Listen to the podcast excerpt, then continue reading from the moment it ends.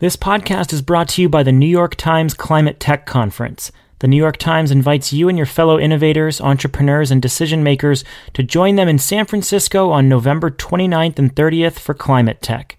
This Times hosted conference is dedicated to cutting edge technological solutions to global warming, featuring panels and moderation by top Times journalists engage with influential leaders from key industries, and explore how innovation of all stripes can help solve one of the most pressing issues of our time. To apply and receive a 20% discount, visit nytclimatetech.com and use the code GTM20. Again, for a 20% discount, go to nytclimatetech.com and use the promo code GTM20. Hey, Stephen here. This week, we've got another edition of Watt It Takes, a live interview series on how top clean tech entrepreneurs built their companies, produced by Powerhouse in partnership with Greentech Media. This week, a conversation with Andrew Birch, the co founder and CEO of Sungevity. For those who've been following the wild ride in solar, or perhaps you've faced a bit of whiplash yourself, you're going to want to listen to this interview. Until recently, Sungevity was the third biggest residential solar installer in the US, until it went bankrupt at the beginning of the year. In this interview, Birch talks candidly about how Sungevity was started, what killed an acquisition deal to save the company, how market forces and the political landscape hurt the installer, and where he thinks global solar trends are headed. A big thanks to Powerhouse, the clean tech incubator and accelerator in San Francisco, for putting on this event and including GTM as a partner. We're going to first hear Shayle Kann set up the interview, and then Powerhouse founder and CEO Emily Kirsch takes it away. Before we get started, don't forget to head over to iTunes and give us a rating and review. If you want to support the show, a five star rating is the best way to help us find new listeners. Thanks for your support. Now enjoy this interview with Sungevity's Andrew Birch. So, residential solar is not new. Homeowners have been installing it in the US for well over 30 years. And in fact, some of the original solar rooftops that were installed over 30 years ago are still operating just fine today. But residential solar was a niche market for most of its history. The upfront capital expense could run a homeowner $30,000 or more. The payback period could be 10, 15, even 20 years, and relatively few people would adopt as a result. That all began to change about a decade ago. Along with two co-founders, Andrew Birch, who's sitting right behind me, founded Sungevity in 2007 to take on what had been basically a dormant residential solar sector. At that time, when Sungevity was founded, there were less than 50,000 homes in the US that had solar on their roof. Fast forward to today. More than 1.5 million homes have solar on their roof today. We're installing more residential solar each quarter in the US now than we had in the entire history prior to 2007. And Sungevity, along with its two probably largest competitors, Sunrun and SolarCity, was a big part of making that happen. Sungevity spent years in the top five of all residential solar companies in the US. And from my perspective as an outsider, let me offer you a few things that I think made Sungevity unique amongst its peers. First, Sungevity was a software innovator.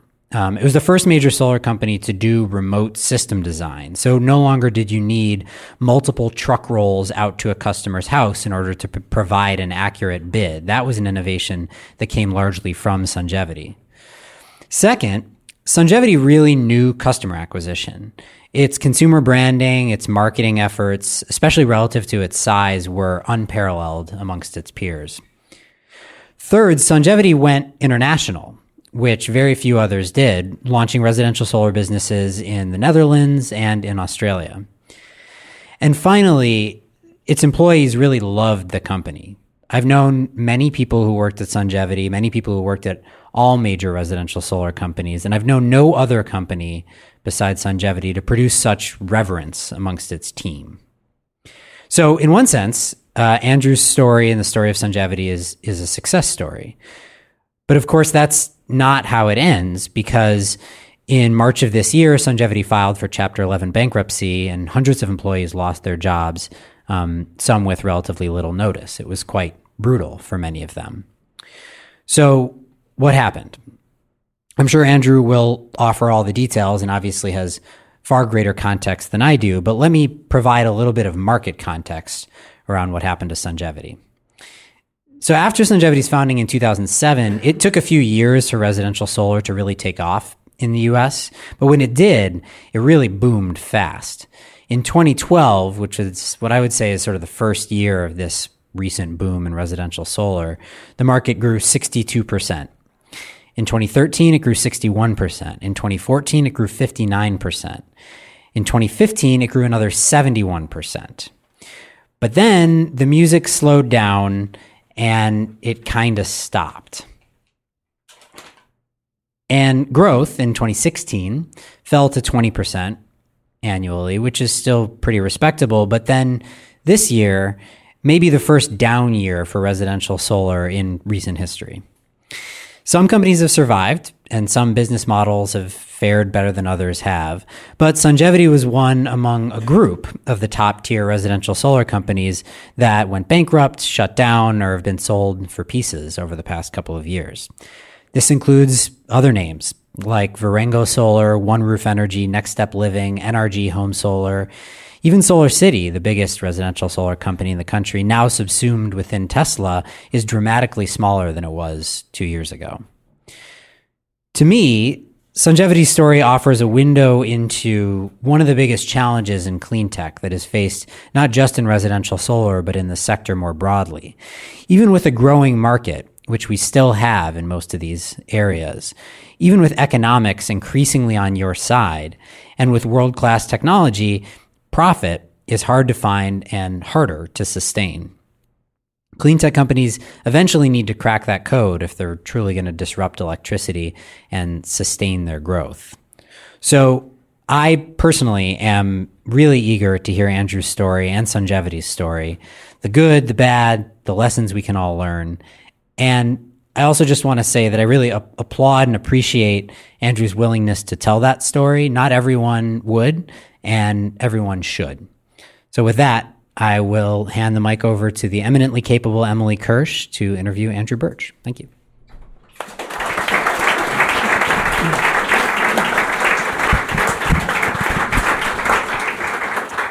All right. I'm, I'm Emily Kirsch, co founder and CEO here at Powerhouse. And the stories of clean energy luminaries are rarely told. And that's why Powerhouse and GTM teamed up to bring you those stories in the form of this monthly event series here at Powerhouse, but also in the form of the podcast that we launched with GTM called Watt It Takes. And this month, we're featuring the co founder and former CEO of Sungevity, Andrew Birch, also known as Birchie. So, Birchie, thanks so much for being with us here tonight. Thank you. Why don't you start by telling us where did you grow up and what was it like where you grew up?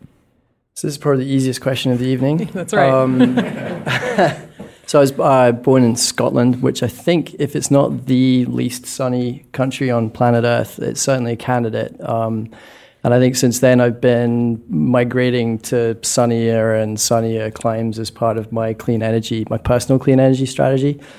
Um, and how was it growing up? It was cloudy. It was kind of a, you know, it's an interesting place. I was a bit of a physics geek. Um, I find an old school manual from when I was, you know, seven, I think seven years old, with a little my first sort of semblance of a drawing of a PV cell, the photoelectric effect, and so something stuck way back then. But how old were you when you found that drawing? There was like a seven. I had a little uh, kids physics book um, that I used to scribble on. I, I, again, I didn't have any friends um, when I was young. Um, yeah, I, used to, I was one of those kids who just stared up at the stars and th- thought a lot about what made the world work, and, and that seemed to be me for the next kind of ten years until I uh, until I left left home.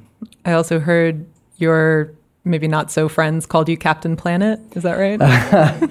yeah, so there was a at school. Yeah, I sort of had a few various uh, nicknames. Some of them uh, probably not uh, appropriate for for an event such you as this. You can say whatever you want on no, this podcast. Let's, let's, let's not. Let's not. okay. um, uh, but yeah, Captain Planet was the more sort of relevant of the nicknames that I had uh, way back then.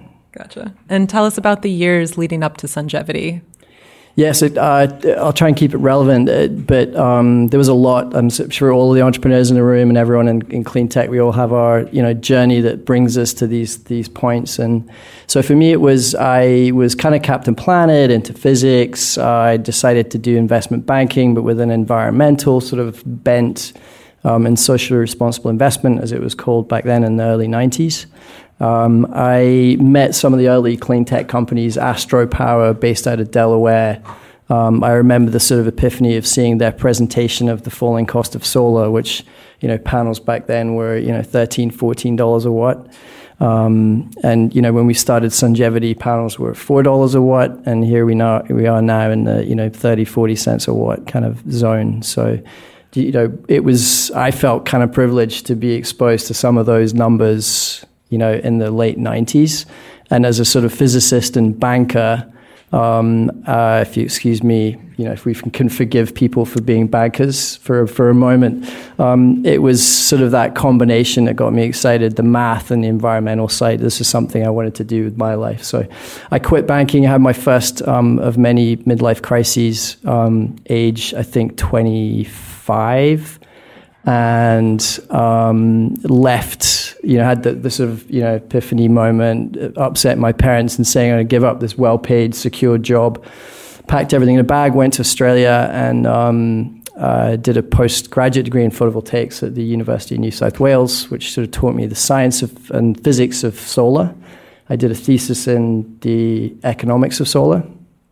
And then wanted to start a company and so try and be dangerous and useful and have an impact and hopefully positive impact in the world using what I'd learned to, to apply to the solar industry. And at the time, the university textbooks, to the point um, GTM uh, made earlier, that you know this industry was so small for so long.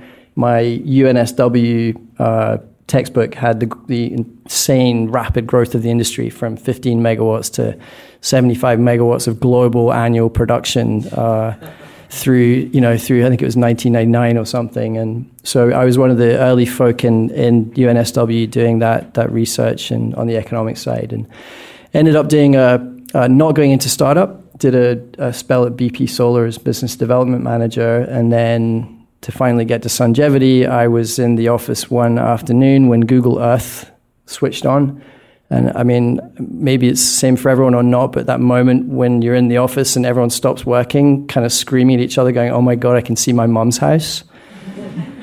so I just happened to be reading a book, How Dell Does It by Michael Dell.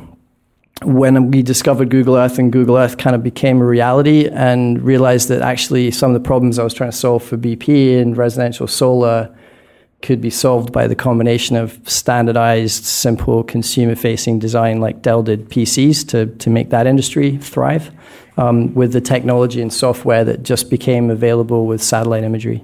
So we had this, you know, had this breakthrough idea, exciting idea of selling solar online and designing systems using satellite and aerial imagery to make it easy for customers to understand how much they could save with solar. That's kind of the genesis. And did you try to push that idea at BP? Where was BP at that point in the solar space, and were they encouraging of the kind of work you were doing?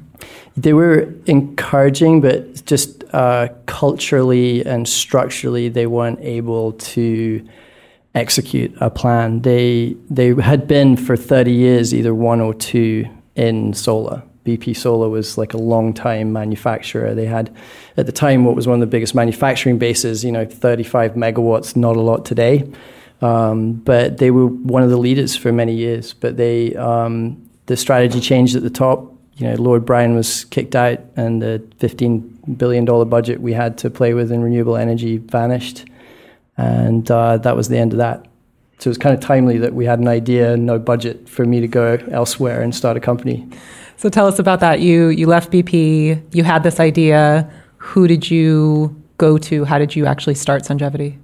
So I, we had the, so the initial idea was formed, and I was going to start a company and come to America to raise the capital because this is where the software is and the, the infrastructure and the community is to start to start software driven businesses. Um, and I was just telling Danny uh, Kennedy, my you know very good friend and co-founder, um, about the concept, and I was going to move, and I was actually getting married that year as well, just to make life really easy.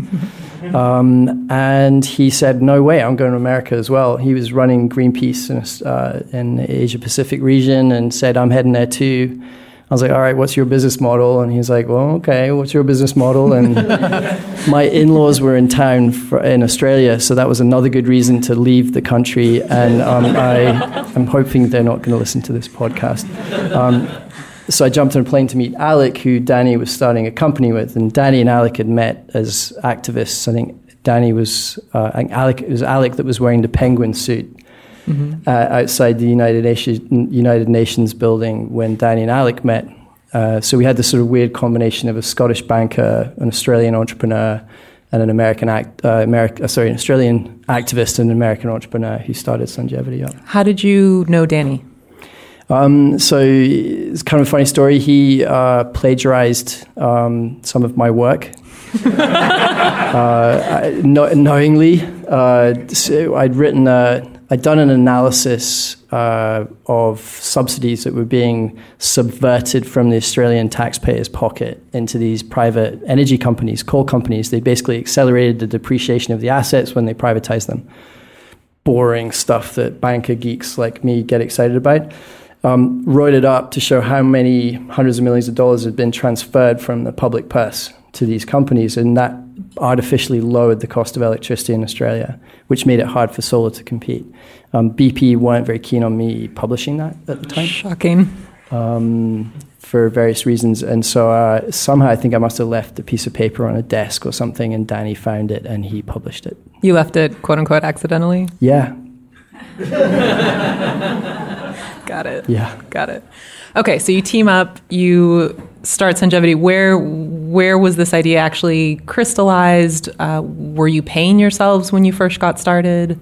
Uh, no, so we so we, Danny and I met in Australia, but the idea was to come here and start it. So we, we I came over for the weekend, met Alec, great guy. The three of us just got on so well, house on fire.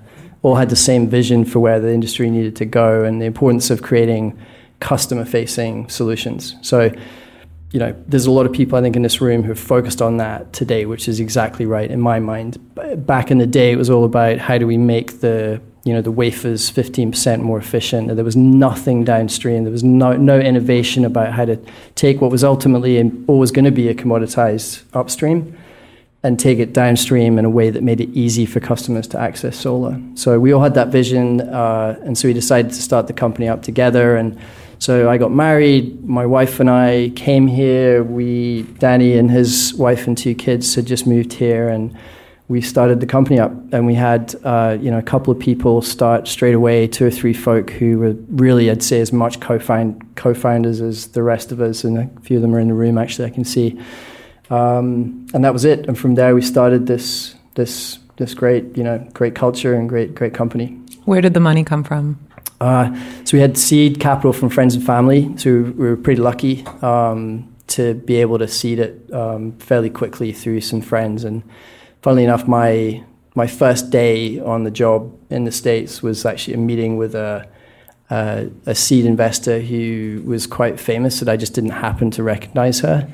Um, she was an actress. Are you able to say who? Uh, C. Blanchett. Australian, Got she's it. an American Australian Got actress. It. She's been in a lot of movies. Nice. we're, we're very close.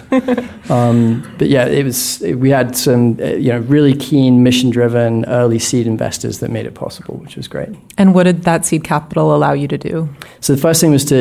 It was really software ideas, as as per the introduction. We we had an idea to design systems without going to the home. So if you think about the market at the time, and this is maybe relevant for some of the problems everyone's trying to solve in this room now in this marketplace, kind of similar, and it was very fragmented. The solutions were not customer friendly. You know, a, a consumer would, if they had any semblance of interest in solar, ring up a local contractor who would drive to the home some number of weeks later, climb up on the roof, measure it, generate a quote which had all sorts of technical jargon that didn't make any sense, like a K code this inverter and a you know a Ningbo XYZ panel and watts and kilowatt hours and like zzz, you know head head just blows up. So our idea was to build software.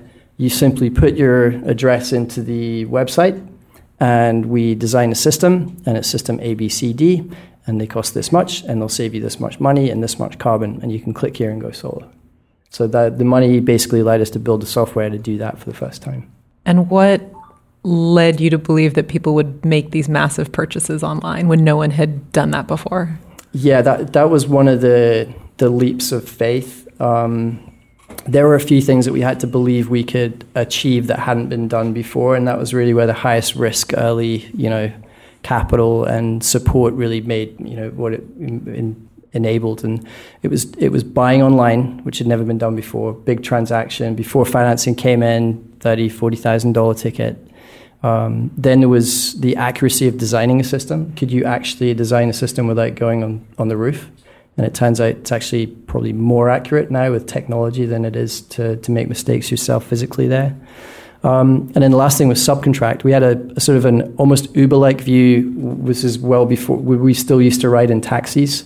Um, that if you want to build a network of infrastructure to fulfill a hard asset business, it's easier and better and faster and uh, ultimately better for the customer to have a network of installers who could install on the ground to do the last mile.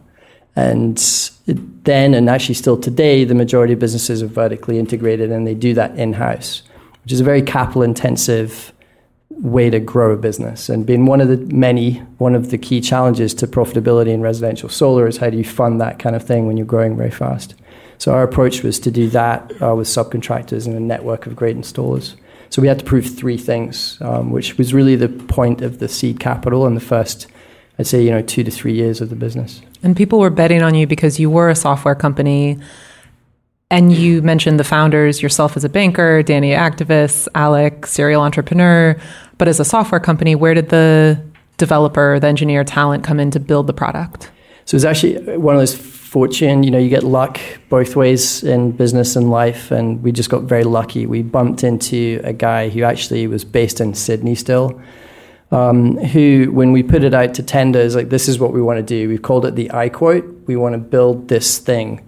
And not only did this individual say, yeah, I can do that, but he figured out the math of looking at multiple images of the same roof and figuring out the relative position of points of the roof, which gave you pitch, azimuth, all the software, CAD software. Like Microsoft hadn't figured out how to do this. They had 300 people up in Washington. We find out later. It was a he's just a really, really smart guy. um, and he joined the team, and he was on the team throughout the long, the, you know, the, the ten year history at Sungevity. So he he figured that out. So he's building the product with you, and then you have the product. How are you getting your first customers? So um, yeah, so first customer, we did a hilarious thing. We we designed a thousand homes. I think it was Albany.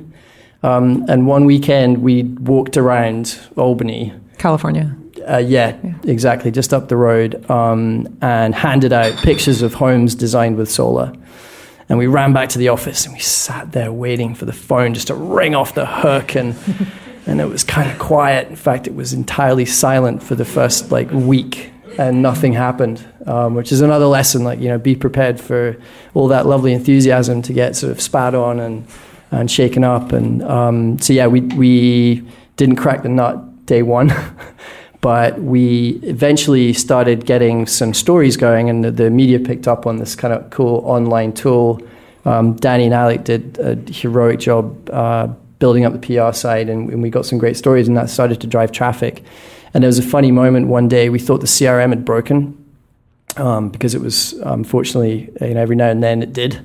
And uh, the numbers of systems sold in our CRM just popped from zero to one without anyone speaking to a customer. We're like, ah, geez, it broke again.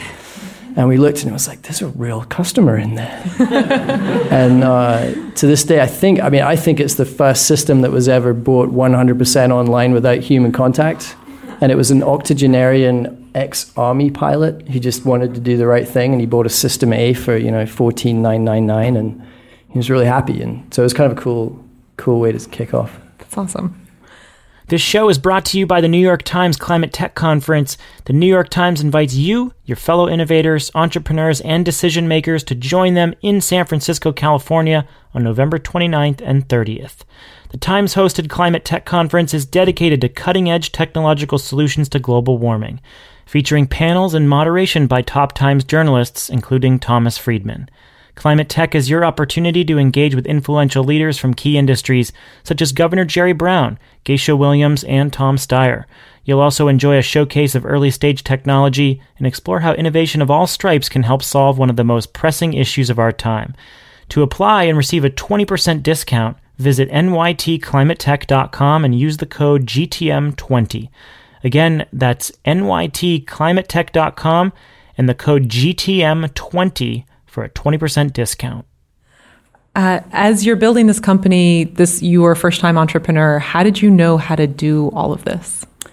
Yes, I had no idea uh, at all. Um, the yeah, we were very lucky. We had the team right at the beginning. We had great, great people who kind of had the, the lucky combination. And obviously, we tried to find great talent, so it wasn't entirely luck. But we just we we had the right people in our ecosystem, and they were able to join our team at the right time. So we ended up with really, really smart people who could do the pieces of the jigsaw that need to be built, and then. Also, we were sort of blessed by the mission orientation at the early stage. It, the I'd say over half of the first 10 people we had in Sungevity had activist backgrounds. And, you know, most of them in that initial kernel of the team that we built. And I think what that became was uh, a culture of people that not only believed in the technology and the customer service, but were passionately motivated to, to make the company a success and to make solar a success, to get clean energy out there. So it was really from the beginning a, a huge team team effort. Was part of that team, did you have a board that was helpful or mentors or other founders that you could talk to about challenges that you were facing? Yeah, so we were chatting, I was chatting to some of the entrepreneurs just uh, in Powerhouse earlier, and I mentioned that um, it really evolves. So early on, you know, the board, you know, board meetings, I, I think we probably had them. Um, they probably involved, you know, a meeting in the local uh, hostelry under the office uh, very informal. The, the priorities change. you start off with deep, deep focus on proving out your business theory, your product, your will customers pay, how much will they pay, can this work, this strategy, this idea we've had. Um, and then it evolves to, um, to talent and building a team of people who can execute a growth strategy. And, and then you start getting into these completely new challenges. So I'd never managed a team. Uh, I would imagine people would, I mean, I actually can, don't have to imagine, I recall people describing my management style as horrific. You know, you, you have to learn it. And I think one of the key lessons I took is because it evolves, if you're going to be a successful entrepreneur through many stages of a business, you, you have to evolve yourself.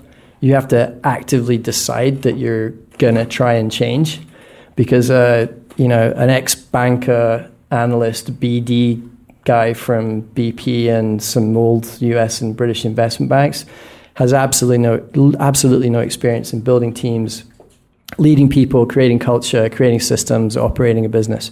So you have to learn really quick. Um, I definitely recommend to, to the entrepreneurs here that, you know, get a mentor. Uh, again, we talked about this earlier with some of your team, but learn from people who have done it before. It's the fastest way to develop those skills um, and avoid many of the mistakes that you're undoubtedly going to be exposed to. What was it like as you started to scale the business? Um, you went from a handful of employees to at one point, what was the, the highest headcount of there, Sungevity? Uh, just over a thousand. So, what was it like as you're as you're starting to scale? What was that like? Yes, uh, again, evolution. You know, when you're in a room, we were up just a, you know a few miles from here in an office with 25, 30 people.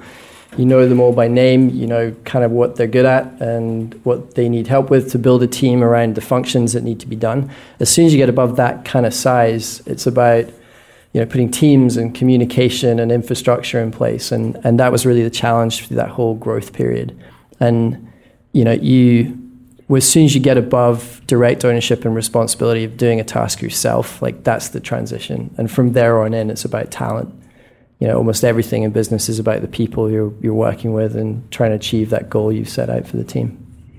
And what was, as you're building the talent, what was in scaling, what was the peak of Sungevity's success? And what was it like being at that peak? Yeah, so we kind of, we felt that the peak was ahead of us always there was never a moment when we said we just you know we just climaxed. Um, we are you know we had moments where we were sort of swayed by market share data, and we sort of you know would would celebrate you know being number two and a half point four in the U.S. market. Um, and that, you know, with hindsight, I think, and maybe this is a uh, there's a lesson in here that, you know, make sure you're celebrating the right things as a team. You know, with hindsight, I think celebrating those months where we broke even, albeit very briefly, um, and celebrating the team's achievements more would have been smarter. But I think at the time we were very the industry has been, and we were very focused on growth. So those were some of the more important sort of celebrations. And they felt like the wins at the time. And at one point, speaking of wins, you had an acquisition offer that was. You tell me if it was a good one, but it seemed like a good one, and you passed. Tell us about that. Yes, we were talking about that, and I, I, I, I suppose I can say a little bit about it. We, um, yeah, so we were three years in, and we had this great technology. We'd proven out those three things. We were approached um, by a large Asian uh, conglomerate, and we said no interest whatsoever. We're going to 10x next year because we were just launching the solar lease, so the combination of not only getting easy access to the information all online, but now monthly pay. So that $40,000, $30,000 upfront cost goes away, um, which is also one of the great innovations that came out of you know, Sunrun and, and SolarCity and, and others. And that, when plugged into our online tool, was really powerful. So we were really excited about that. We said, no, we're not selling. We're going to 10x next year. Um, and they kept on just throwing stupid numbers at us. And so one another lesson. Stupid, stupid meaning good numbers. Yeah, stupidly yeah. good. I think that might be a Scottish thing. Um, it's not. I just want to make okay, sure yeah, everyone. Just in case there was it. anyone who's wondering, um, it was uh, it was it was crazy. And and another lesson that I took from that is even if you don't want to sell, tell them you ain't selling. So whatever those ideas you've got, and if you're a buyer in the room, I apologize for making your life harder. But for all the entrepreneurs in the room, tell them you don't want to sell. Um, because if they want you, they will come back again and again and again, and it will get better and better. At least that was our experience. So we um, had a great, uh, we had a hilarious moment uh, with this company where we finally negotiated everything. It was done. We were out celebrating with them you know, practicing our language in this Asian language, which if I tell you would make it obvious who they were. And we thought the deal was done. And it turned out that the, because it was over $100 million, three years in, we had $2.8 million of trailing 12 month revenue. It was sort of a big uh, number. We were over 100, which pushed it up to the family who owned the company. And the family were just about to fire the CEO, and the deal didn't happen. So like the vagaries of life are kind of crazy. Um, and I think there's lessons in there about for entrepreneurs about what it means to be in business, stay in business, make sure you have opportunities, uh, recognize that things are going to be out of your control and are going to change things even when you expect them to play out like you know they should. Um, there's a lot of lessons in that which we can cover at some point. Well, tell us throughout that time you were also raising capital from VCs, from strategics. Tell us about that process and especially lessons learned for entrepreneurs that are starting to engage with the venture community. Please note, I see some VCs in the room that I recognize. So choose your words wisely. I got a lot of respect for all the, the venture capital community and our investors and what they achieved, not just for Sungevity, but what the funding of the community is done for all of these ideas that ultimately need to get to market. So we, we were, um, we had some great investors. Our specific case was um, we were funded by, initially by friends and family, but then by quite small mission oriented venture capital. And I think that was very constructive. It was very in keeping with the culture of the business. We had a great board, um, a very supportive set of investors. I think two of the challenges we had, I think I'd say two of the mistakes that we made were that we did not ultimately get one big anchor tenant, large check written to properly capitalize the business. I spent, you know, ninety percent of my time raising capital in the, the, the last few years of Sungevity, which is kind of alarming, probably for many of you to hear. But that was the reality of how capital intensive this business was. Um, so I think there was a breakaway. We've always felt like there was a breakaway velocity that having a big balance sheet gets you better working capital terms, gets you better cost of capital project finance, gives you more confidence from your vendors and your customers, gets you better talent in that scale of the business. There was a bunch of positives that would have come from that that we never really achieved. Um, and the second sort of, I'd say, mistake is that on the board, and I'd encourage folk to at least think about this, is uh, for entrepreneurs, I think it's important to have diversity of operational history and experience um, so that you get your best chance possible to get exposure to people who've made mistakes before you make them. So, similar to the mentor coach thing, uh, you know, having people who've built companies at that phase of growth you're going into, I think is incredibly valuable to have on the board as well. Um, we, we never really did that. Um, and then just lastly, I'd say, you know, on the capital raising side, we, uh, we raised a lot of money over 10 years. We never had that big, anchor, you know, the big balance sheet that we needed. We, uh, when we started the company, we did very specific, I, as the banker in the room, did all very, very specific analysis on the working capital in residential solar. We specifically went through every line item of the unit economics in Resi and said, let's push the payment of those to the right hand side of when we collect the cash. So we get paid by a customer at install. Let's take the marketing spend, which is massive, and pay it on a success basis to customers who refer and partners who give us leads. So we pay after we've been paid by the customer.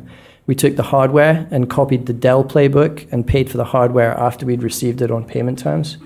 And we had a network of installers who we paid post install. So we'd taken all the working capital requirements out of the business in the Sungevity business model, and that was what the asset light Dell business enabled. It should have enabled massive growth. So great, we did that. That was smart what we didn't do was was keep analyzing the working capital in business as we grew. We're growing so fast, just managing growth was enormously challenging, and we didn't realize it when we switched on lease. Did 10x the business. We did actually 10x the number of sales we made that year, uh, which we promised this acquirer. Um, but we didn't realize that the business became a bank.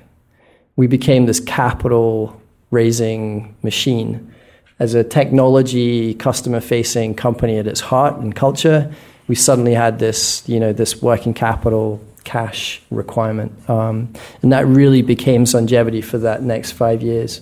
And to sort of wind it forward to the last 12 months of Sungevity, we, we had, uh, we met a partner, um, which was a, a financial entity that had raised $200 million in public capital money and we were going to reverse into that in a reverse IPO. So that would mean $200 million of fresh cash into the business, and Sungevity would go public. So very similar to, to an IPO structure, but reversing into the money that was already raised. And our big bet was that we were going to, you know, that was the capital that would ultimately get us that balance sheet. We had a set of investors that had agreed a valuation, um, which was a very good valuation. And it was based on the business model and the ability to take that technology and roll it out across multiple countries. So we had a you know a vision, a plan to take all the 10 years of lessons here in the US, Australia, Netherlands, and Belgium, which we covered from our European business, which was about 30% of our sales uh, in the last year, and roll it out across multiple countries. So it was very exciting, and it was nearly a reality. Um, and obviously, we were out on our roadshow when Trump got elected. Surprise to the market. Any surprise is terrible for a deal, as I'm sure Wilson Sonsini will, will share. Um, the, when it was specifically created sector specific risk, risk in extremis, um, that became a deal breaker for, for the company. And we were set up for that transaction. We were, you know, we were, you know, really planning on that growth plan and, and, and changing course from that was not a mathematical reality. Did you know when Trump was elected and it was announced, did you know in that moment that the deal wouldn't go through? Yeah, I mean, I, I spent the whole night trying to figure out how to persuade a market that this would be good for solar. And joking apart, it's actually incredibly like if you if you look at the Republican mandate on energy and energy independence and all the things that matter to uh, the Republican Party, even go to some of the extreme elements of the Republican Party, solar is like the playbook. Local jobs, get rid of the subsidies, get rid of the, the mindless bureaucracy, free up blue collar jobs, um, energy independence. Like I'm reading from the solar playbook here. And we as an industry created, as I'm sure all of you know, you know, 3x more jobs than the coal industry. The coal industry was in decline. Mathematically, the number of jobs that were available to be grown out there in the, the US community was solar. So it kind of made a lot of sense. But when you wake up in the morning and you're standing in front of an institution who thought they were signing up to a deal a few weeks ago, and their portfolio, the screen has got, you know, Sunrun down 14% or 15, whatever it was, and the solar, you know, the entire publicly traded solar sector already just in dire straits as reaction, you know, that was that was too much for the deal. What happened after the deal didn't go through? So we tried to get capital into the business. Um, private investors similarly saw the risk as too high, and um, you know we we basically didn't have time to change the entire strategy of the company and capital investments we committed to in the company. We just we didn't have the time. Um, so we we switched pretty quickly into the mode of how do we do absolutely the best thing for our stakeholders. Um, as an aside, it was obviously an incredibly challenging time personally and for the the management, for the team who were in it with us, for everyone who was working on it, all the stakeholder group, the investors, everyone, um, suppliers, partners, you know, everyone was going to be affected. So we tried our absolute best night and day to do the best by those stakeholders and get the best outcome with what we had, which was a very tough, uh, you know, tough position. So we um, we did have a, an investor who was keen to own the assets of the company, and in order to maximize the number of jobs that could be uh, maintained in the business, and to ensure the most number of customers were looked after, so that the solar industry didn't have a negative story that would hurt it um, to as best a degree possible we found a home for it that was not a good outcome for a lot of the stakeholders, but looked after the most that we could. And you know the the good news here is that Sungevity continues to operate. You know I think we've seen many stories about Sungevity ended, Sungevity was in bankruptcy, end of story. No, not the case. So Sungevity in Europe is selling as many systems in Europe as we were last year you know, it was 30% of the business. It's now as big as Sungevity USA was. It's, inc- it's doing incredibly well. It's owned by Engie, one of the largest utilities in, uh, in the world and in Europe, and is thriving. Um, and Sungevity is now in the US still, you know, uh, in existence, and um, we hope doing very well. So, you know, it's a restructuring. It's really, really hard on all the stakeholders, but ultimately the broader trends that are driving solar, I think, will be what we think about five, ten years from now. Yeah. How was it when you got this deal negotiated? It sounds like you didn't have a ton of control over the company and the decisions at that point. Is that true? Yeah, I mean, it's not a lot you can talk about the specifics because it's uh, just the nature of transaction has a lot of confidentiality. But yeah, the you lose control well before it happens because you're effectively transferring the assets and the running of the company. So a lot of the stuff that happened, the management team, myself, the old stakeholders just didn't control. It was out of our hands. So yeah, there's not a lot you can do about that. How was it not having control of the company at that point, having built it for the past ten years? Tough if you could call your younger self, what advice would you give yourself? Um, so we talked. To, uh, I think I've talked. We've talked. You've been listening. Unfortunately, you'll get a chance to speak soon. Um, I hope. Uh, I've talked about about a lot of it. I think um, it's just a general lesson of learning. Like there's, it's not one thing. It's about um, recognizing your own weaknesses uh, it's about recognizing the importance of, as quickly as possible, getting the best talent around you to execute whatever it is you're trying to do. Um, again, it, it just comes down to people. And, um, and I think combining that with your instincts, like trusting your instincts, I think you know, a lot of entrepreneurs are going to get a lot of advice from thousands of different places. Like, pick your mentors and pick them well and trust your instinct. Like people are going to tell you, really smart people are going to tell you, they're going to give you the wrong advice. And, you know, I, I actually look back at some of my most, I think, some of the smartest people I've ever met who, when I decided to start this, you know, online solar company, said, You're crazy. No one is going to buy solar online. We sold 25,000 customers you know twenty thousand dollar systems, and they had a net promoter score that was as high as Apple and Amazon because we were militantly focused on customer experience. Like we we we we showed that it could be done. And so, yeah, when you have an idea, I think one of the biggest lessons that I tell my early self is, you know, believe it, run with it, get smart people around you, but ultimately, you know, go with your gut. What was the hardest lesson to learn?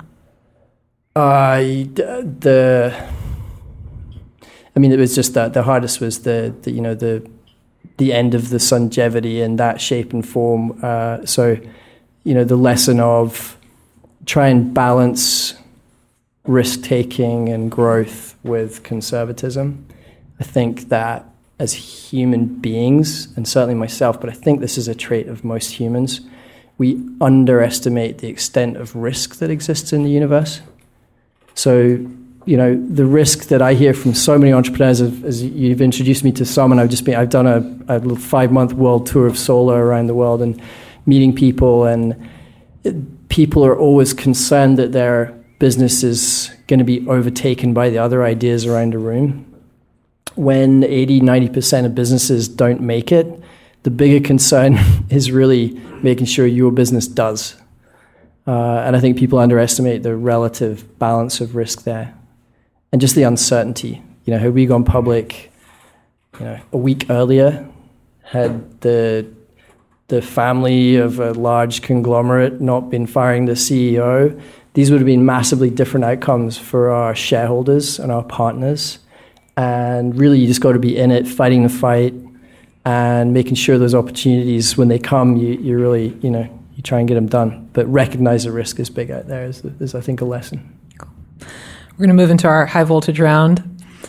You this is not, the, yeah, this is the hard bit. This is the hard bit. You haven't seen these questions. Question one What is your spirit animal?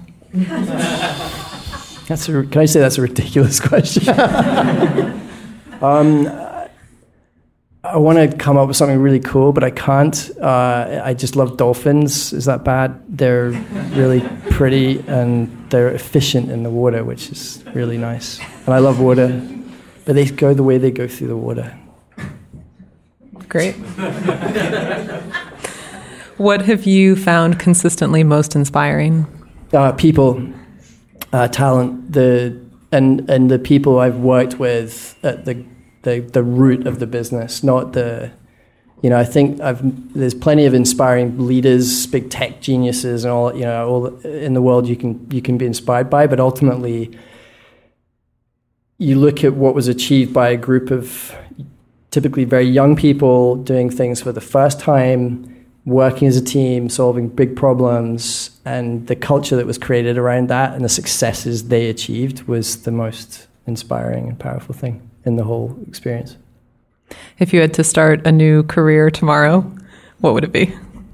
I'd be in residential solar.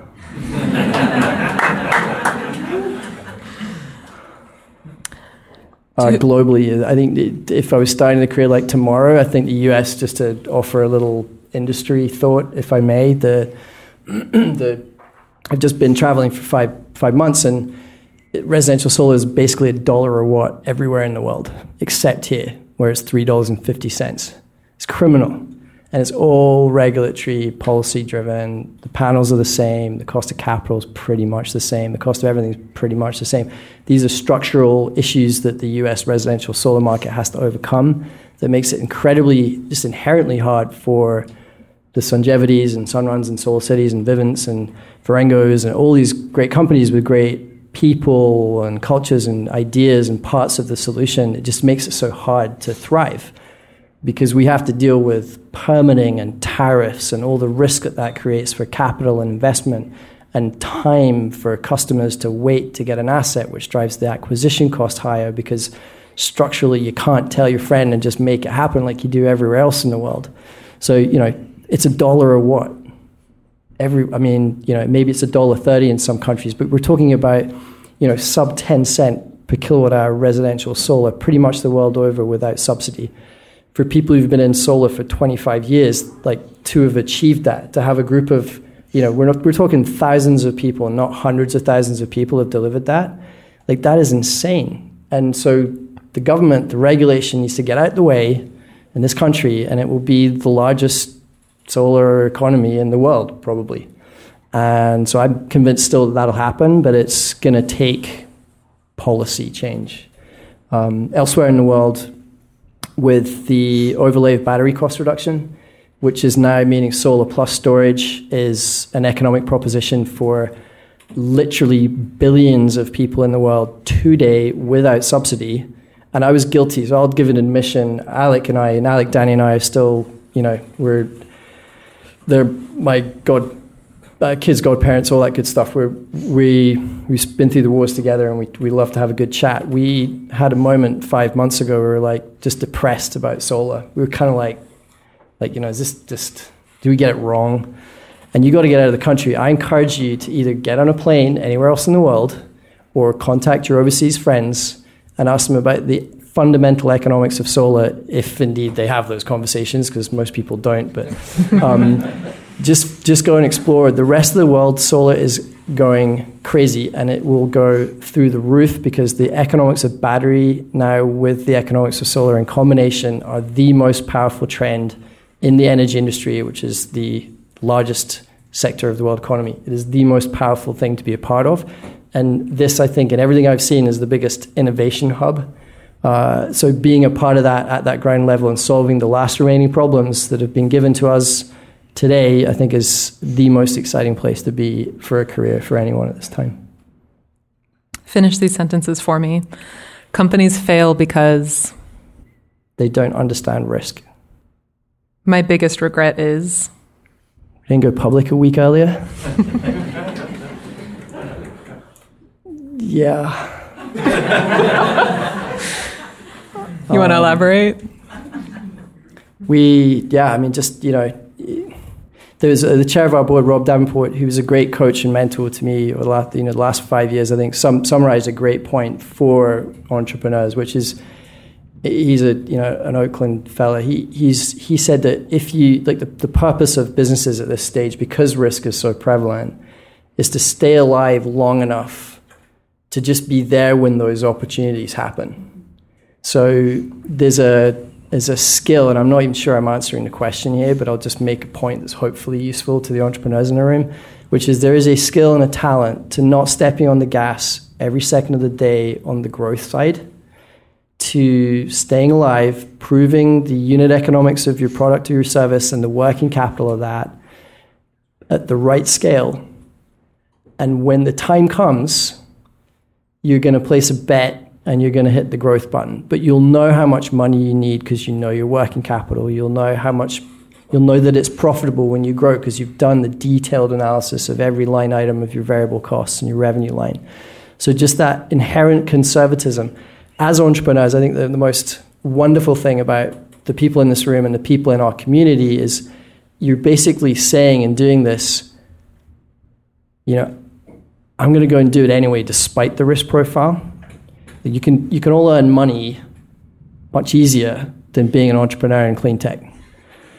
You're actively saying, I'm going to do this anyway, even though I understand the risks that means you've got drive, you're inspired, and you're going to inspire other people, and you're a great person in my book. The trick is maintaining that optimism and that drive with this balance of timing your run right. And that is something that you know, no single person, certainly not me, has the answer to. But I think spending time thinking about that for your business uh, would be something that increases massively your probability of success and finish these last two sentences for me. Success is having a positive impact on the world. I'm most proud of the team we built. Great. Please join me in giving a round of applause to Andrew Birch.